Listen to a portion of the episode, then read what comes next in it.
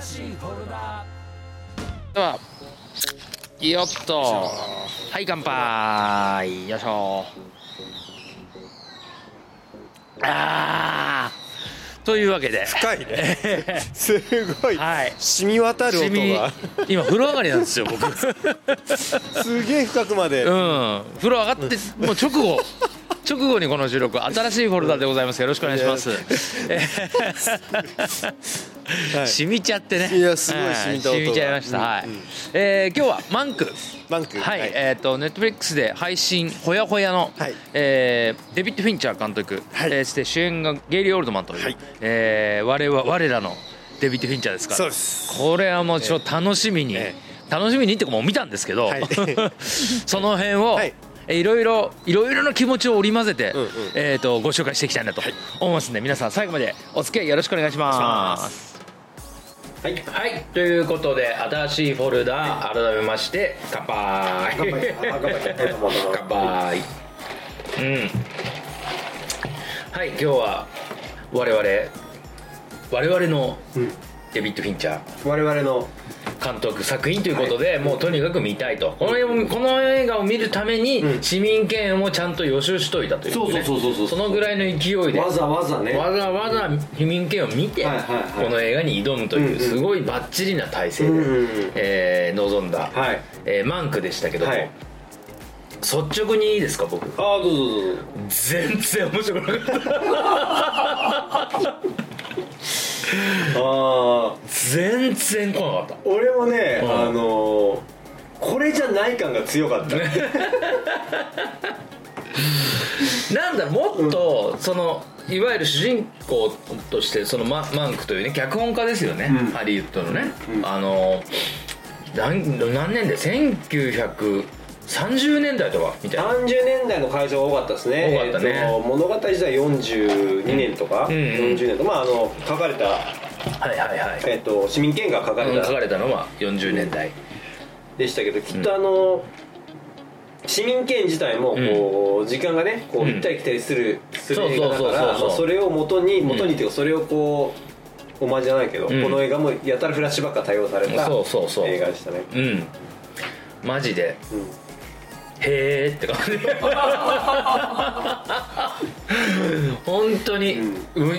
俺デビッド・フィンチャー史上一番のダ作というかダメな映画かな、うん合わなかった。合わなかった。うん。まあ、好きな方は好きなんだろうかもしれないけど。俺もそうかな。いやなんか正直こう、えっ、といやきっと多分ねそれ我々日本人だからっていうのはあるんじゃないかなって見ながら思ってて結構アメリカの歴史とか、うん。政治とうん。か、あそういうところ知がね。らないうんと、そこのこうなんだ彼らの言ってるえっ、とまあ皮肉がすごく上手な、うん口もうまいし皮肉がすごい上手なウィットに富むってよく言うけどさ、うんうん。ウィットすぎんだよね。富みすぎ。ちょっと。セリフが多いからこうこうねもう何言ってんのかもう分かんないのももう。で元のその要は、うん。えっとベースのある知識があるから面白いような話をそうだとね。まあ知識がないまま聞いてるから、うんうんうんうん。あの何言ってんだろうっていうのが結構あったっていうのと、そうそうそう。で多分そのえっと字幕見ながらうん。英語の方もちょこちょこって聞いてたんだけど、うん。やっぱそれでもあんだけ字幕でもややこしいのに、うん。英語の方はよりそれでもね漏れてるんですよ。ああそうなん。だ例えばえっとあこれも字幕載せないんだと思ったのが、うん。えっとフィリップ・マーロうんうんうん。あのーアメリカのうん。それこそ、えー1930年代から40年代50年代かけての,、うん。あの一大探偵ものマーロー探偵マーローって三軒茶にもねあのマーローってプリン屋さんがありますけどあそうなんですねそうあそうあれもあのそっから来てるとそうそうそうそうそう、うんでえっ、とフィリップ・マーローでもわからないっていうようなセリフを、うんあの字幕字幕では誰にもわからないみたいな直してあなるほどなるほどで俺たまたまそれ気づいたのたまたま、うんうんたまたま気づいただけで、こういうこう振るい落としって多分いろいろあるあるん。でねだからこう日本の歴史を中で歴史時代劇ものを見てこういろんな歴史あこの人はこれこの役者がこのあの役をやってるんだったら、それだけでね我々面白いけど、うんうんうん。それを外国人の方が見たら、うなそこの機微ってあんま分かんないじゃないですか。分かんないね。っていうのが結構あるだろうなって思いながら、うんそんなおも面白いんだけどね、なんかやっぱいちいちセリフがさ、うんうんそれこそもうパンチラインだらけパンチラインが多い。そうそうそう。パンチラインだらけなんだけど、うん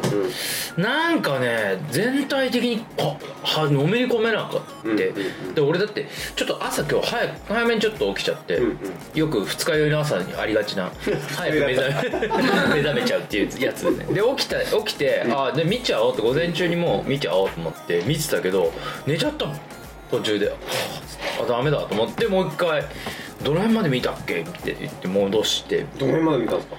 いやもう最初のね最初の3 4 0分ぐらいで寝てた俺。もえう全然もう。で結構前半に？で前半に。だいぶワクワクしながら見てるはずなの。にうん。それなのにそのくらいこうちょっと置いてけぼりになったっていうか。うん。結構な。でまあ一応一応まあこれ語らなきゃいけないから全部見ないと思って見た。うん。だけどもうなんかなんか飽き飽きっていう。あとどのぐらいあるかな？みたいな。えまだ30分ぐらいあるみたいな。うん。そんな感じで見てたから。なんか政治談義もがなかったですようんね、なんか。うん。分かんないし、うん。その辺の機微がうん。全然、うん。そうそうだからちょっとまあわまあまあ僕のあの見識不足もあるんですけど、いやー分かる人ほとんどいないと思う。ちょっとうん。難解と言えばいいんですかねこれは。難解ですね。うん何回？難解ううん。んでもだじゃあざっとあらすじみたいなか感じで言うとどんなこれ感じですか？あらすじ あらすじもすごい丸まっちゃうんだけど、うん。あのまあえっ、とそうそうさっきはえっと、脚本が、うん。デビッド・フィンチャーのお父さんが書いてるんですよね。あそうなの？そうジャック・フィンチャーっていう。あそうなんだ。そうらしいです、へー。親親子でここで。あなるほど。僕ジャック・フィンチャーについて何も知らないんですけど。全然そんなことまで？そう確か。で、うん。えっとでまあ我らが僕らのデビッド・フィンチャーが、えっとまあ、監督していてと、うん。でマンクは、えー市民権っていうね、うん。まあ、この間宿題にしましたけど、はい。もう本当50年間ずっとナンバーワンを輝いていたみたいなその、まあうん。歴史的なまあ大傑作。大傑作の、えー作、えー監督主演うん。脚本をやったオーソン・ウェルズ。オーソンウェルズ。うんの、えーとまあ、大傑作の「市民ケーン」の共同脚本家であるうマンク。共同執筆っていうんですか？そうですね。んんん。はい。うんをに、えーを主人公に置いたうん。映画であると。はい。で白黒で、えーずっと撮られていて、うん。えー撮影も物語自体はフラッシュバックを多用して、ん。1040年代執筆小説を小説じゃない脚本を書いているうん。リアルタイムと、あとは、えー過去に何が起こったかってフラッシュバックが行ったり来たりするっていう、まあ、作りで作られてるんですけど、はい。まあ、マンク自身はお酒が大好きで,、うん。でむちゃくちゃ頭が良くてでうん。誰からも愛され皮肉屋なんだけど誰からも愛されてっていうキャラクターで。ね。でえっ、とまあそこの、えー市民権の脚本を書き始める、まあうん彼が書くにあたってその家族からも、えーまあ、田舎に連れて こられて、うん。えー家族からも離れてお酒からも離れて、うん。でもう完全にもう箱なんなんていうの？監禁された軟禁された状態で、えー、と小あ脚本を書けっていうふうにオーソウェルズからも設定あの言われてやってるみたいなところからスタートするんですけど、でまあそのアメリカのそのこの話全体にはさっきも話出てきたけどいろんなこう役者の名前とかん。プロデューサーの名前とか我々が全然ついていけないようなうん。細かい、えー、と最後にあったのは誰々の葬式だったなって、その誰々が分からない。うん。分かったらきっと面白いんだろうけど、うん。まあそこも分かんないとか、うん。まあ、だから結構いろんなアメリカのそのショービジネス界のビッグネームが多分多分たくさん出てるんだろうけれども、まあ、そういう人たちを中心の中心にマンクがいて、で、えー、とショービジネス界を描きつつ、うん。彼がどうやって脚本を書いていったか。でその時代の政治背景とかも描いているんですけど、うん。まあ、いかんせんそこに見識がないと、うん。あそうそうそういうことだよねとか、うん。なるほどこういうことだったのかっていうのが分からないまま話が進んでいく、ただぼんやりと市民権は見てるから、うん。あ市民権のモデルとなった、うん。あの人なんだな女優さんなんだね女優さんはこの人なんだなとか、うん。うん。新聞はこういう感じなんだなとか、うん。うんもしこのマンクを見てなかったら、オーソン・ウェルズが本にだいぶ関わってたって我々は思ってたけれども、うん。あなんだこのマンクが一人で書いたものなんだ。ね。契約書上そのね、うん。うん。こうただ共同け脚本になってるだけで。みたいな、そういうのはわかこのマンク見なかったら分かんなかったけど、うんうんうんうんっていうまあです。結局こう最後は、えーアカデミー賞脚本賞を受賞して受賞。で受賞の挨拶で映画が終わっていく。そうね。ううん。んただ、えーオーソン・ウェルズはもうこの後も仕事しなかったし顔も合わせなかったみたいなこう、キャプションが入りながら終わっていくっていう映画ですとはい。うん。まあざっくり言ったらまあそういうね、はい。一人の脚本家のまあそういうやつですねそうですね。はい、うんうん。いやー本当にあの退屈。うん。ね、うん。だってほらあのファイトクラブとかさ、うんうんそりゃね、えっとドラゴンタトゥーの女とかさ、ゴーンガールとかさ、うん。そういうのを見てきてるわけですよね。うんそうすると、ん。物足りないでしょっていう。ああこの後どうなっちゃうのみたいなのはないですない。おおしゃれだけどねすごい、セリフがとにかくおしゃれだおしゃれうん。セリフも量が多いから、うん。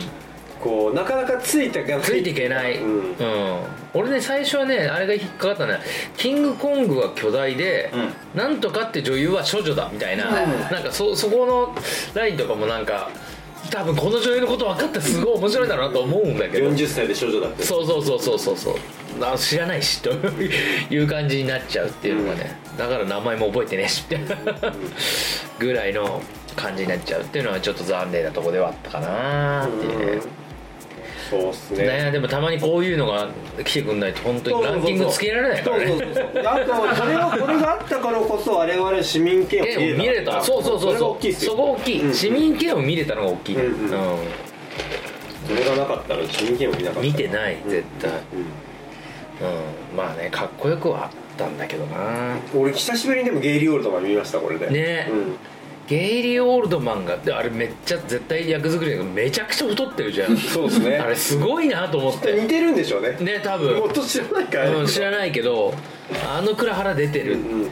あれは相当だから逆にあのストイックな、むしろ食って太ったってやつだね、うん。俺あのサトシの青春って知ってる？のあの将棋の、はい。うんうんあ映画にもなって、うん。松山ケンイチ君がやってるんだけど、あのものすごい巨漢の、あの将棋の名人の、はい。あれだからって松山君めちゃくちゃ太ったでもうとにかく結構苦しいっつっててあの俺なんかなんかのタイミングでインタビュー俺やったんだけど、えうん。したらめっちゃ大変だったんです。太んのもきついっすよ、ええ。まあそうっすよね。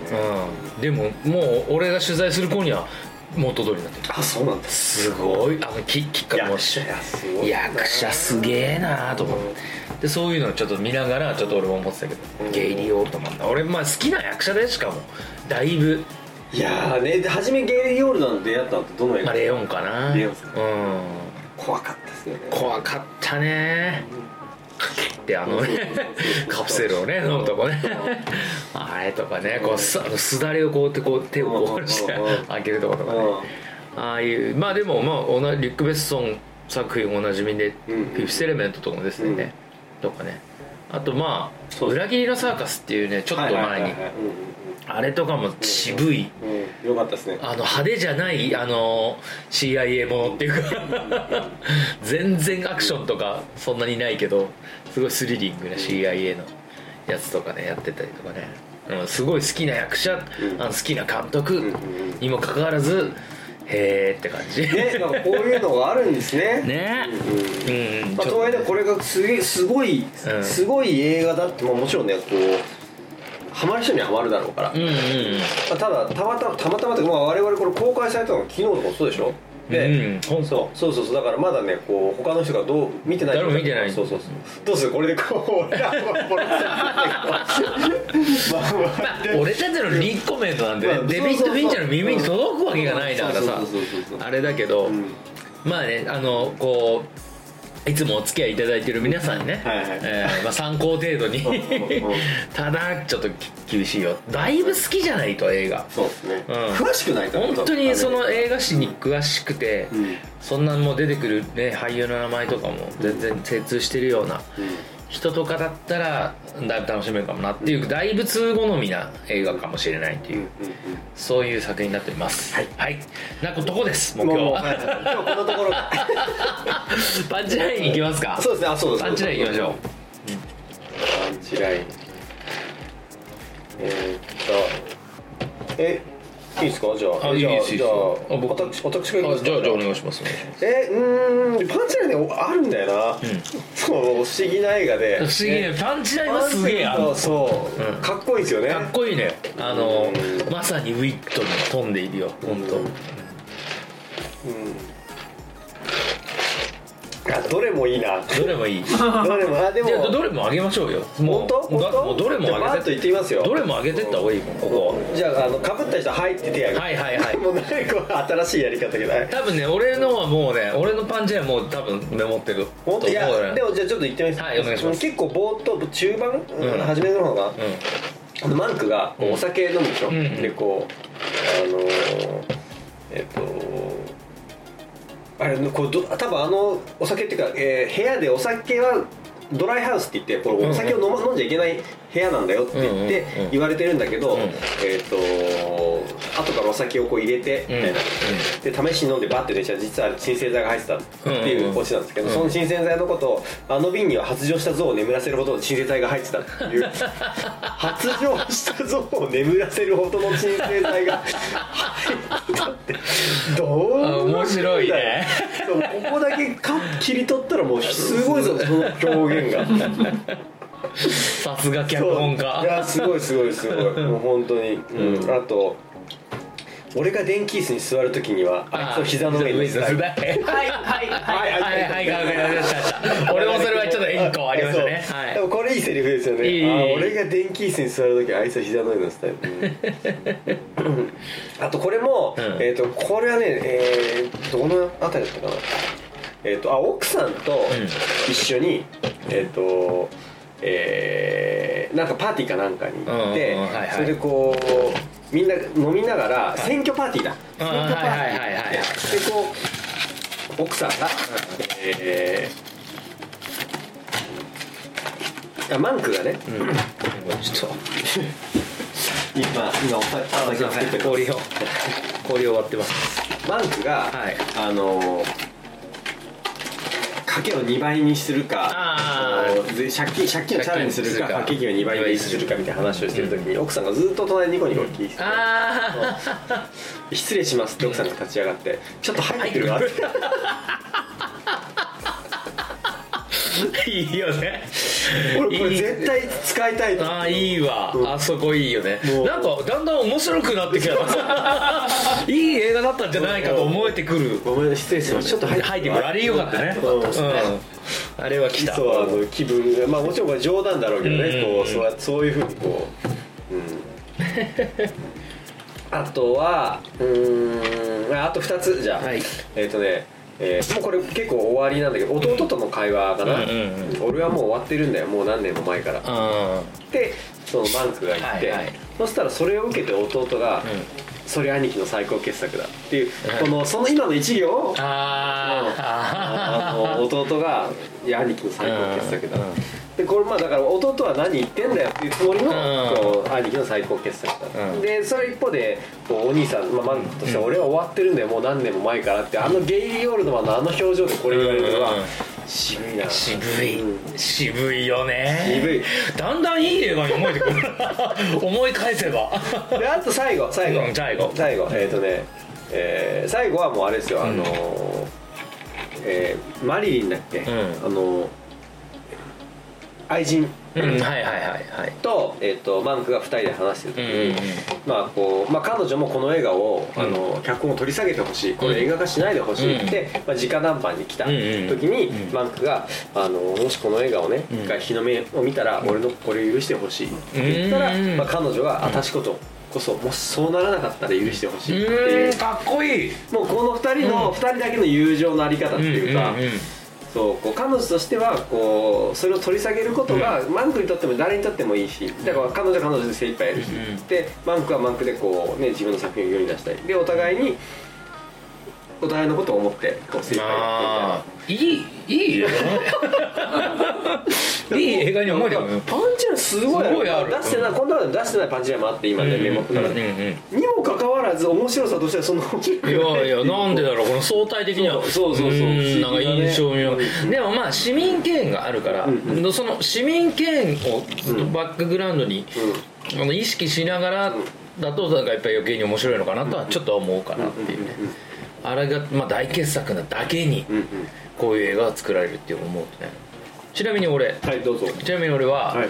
えっ、となんかねラテン語をいきなりラテン語で見てなんか話し出すところがあって、うんうんうんそれのところでのもう死は逃れられないみたいな、うんあ死をよあ死を死は避けられないだ。飲もう死は避けられないっていう、うんうんうん。だから酒を飲むみたいな感じなんだけどいいなあ俺もうこれでこれからこうやっていこうと思った。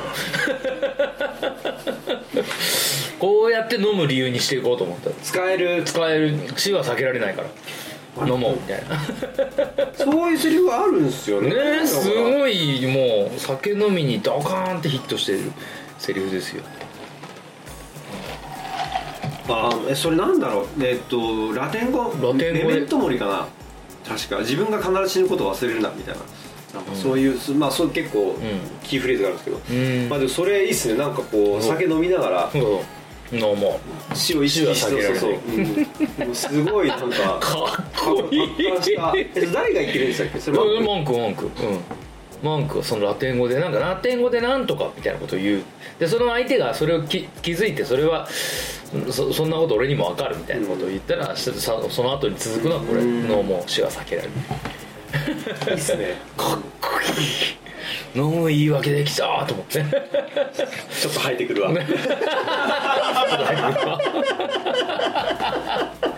大変だよ。昨日は俺の友達が小学校来の友達が久しぶりに会ったさ1 4キロぐらい痩せててえめっちゃトレーニングで鍛えててあそういう痩せ方痩せててすごい健康的に。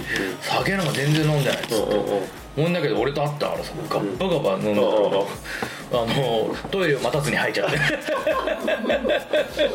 トイレにたどり着けなかったね。うん。うん吐くな。結果つ潰れち潰しちゃった。潰しちゃったってことだね。潰しちゃった。うん。うん。はい。どうですか流れくんは？僕はあのそもそもの映画的にはですね、これを見る前に「ドラゴンタトゥーの女」を見て、おー。これを見た後に「レオン」見ました、おおすごい。何？うん。そんな。やっぱゲリド・オールドマンがやばいなと思って。やばいよねいやこうあの「ドラゴンタトゥーの女」は先週からこう話が出てる。んで出てたから。うん。あちょっと見直そうと思って見うん。てやっぱやべえなって。やばいね。それでちょっとレオンも見て、うん。ゲイリーやっぱやべえうんやなばいよっていうので。ねあとあのゲリー・オールドマンが看護されてる時のタイプライター看護っていうかあそこ閉じ込められてるタイプライター打ってる女の人はすげえ可愛かった。あれ可愛か可愛かった。いやいやみんなすごい可愛かったそう女性もすげえみんな綺麗だよね、本当にキュートだなと思って、あの人が出てる作品見ようと思いました その白黒でしか映ってないから、そうねちゃんと見たいよねカラーで、はい、カラーで見たいって思ったんで。確かみんなしかもすごいさそのね30年代とか40年代なのに超セレブだからおしゃれじゃん。それがまたかっこいいのよね。いけてんなーって感じだもんな。可愛かった。可愛かったね。可愛かった。マリリンも可愛かったし。みんな可愛かった。リリー・コリンズさん。うーん。うん確かとかうん。多分ここの顔この顔でしょ？あそうですそうですそうですそうです。ああいいねリリー・コリンズいいなーちょっと次の作品に期待だな。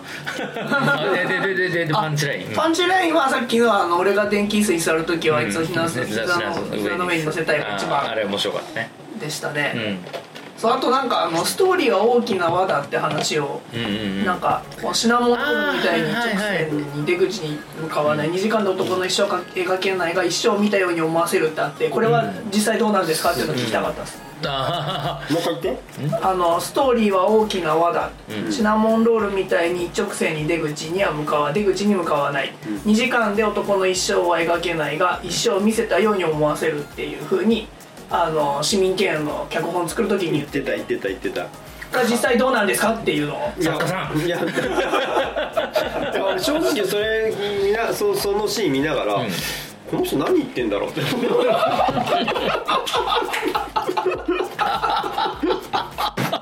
何を言ってんだこいつは よくわかんない分かんないよ。かっこいいんだけど。かっこいいよシナモンロールとか出てくるのはね。そうそうそう。でもシかナモンロールうんとその2時間でね、一生感じさせたようにこう作るみたいな。なんか全然自分の中で勝ちとはまんなくて。うんリンクしないよ。最後え何言ってんだろう？って首をひねって終わるっていう。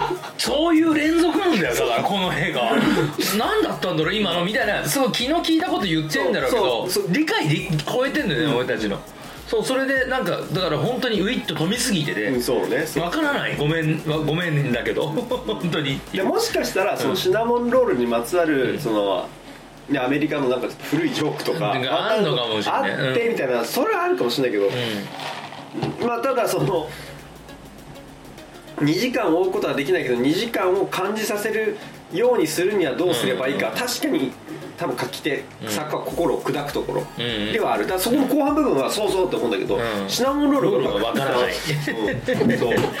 でもそこがかかってるから面白いはずなんだよねきっそうと。そうそうそう。だけどその面白さは醍醐味は分かってないっていうね。確かにそうなのよ。そういうことがちょっと多い。2時間十何分なのよ。この映画自体。う。ん。あったね、はい、あ他他は、うん。あそそれです。まあそれ、はい、うんということでね、はい。ということで。いやあのーその会話劇としてすごい、あのだいぶ高水準な、うん。あの多分面白いあのセリフの言い回しね、うななってんと思うんだけどそこを全部理解できるかといえばだいぶハードルが高いあの、でアメリカのことだったりそのねあのいろんなそのカルチャー的なことをちょっとちゃんと熟知しないとうん。笑えないっていうようなうんちょっとあの見るもののレベルを問われる 作品の一本ではないかなと思ってこれが本当に面白いと思えるようになったらもうなかなかの映画好きなんではないかなという ような気もまあまあしないではない。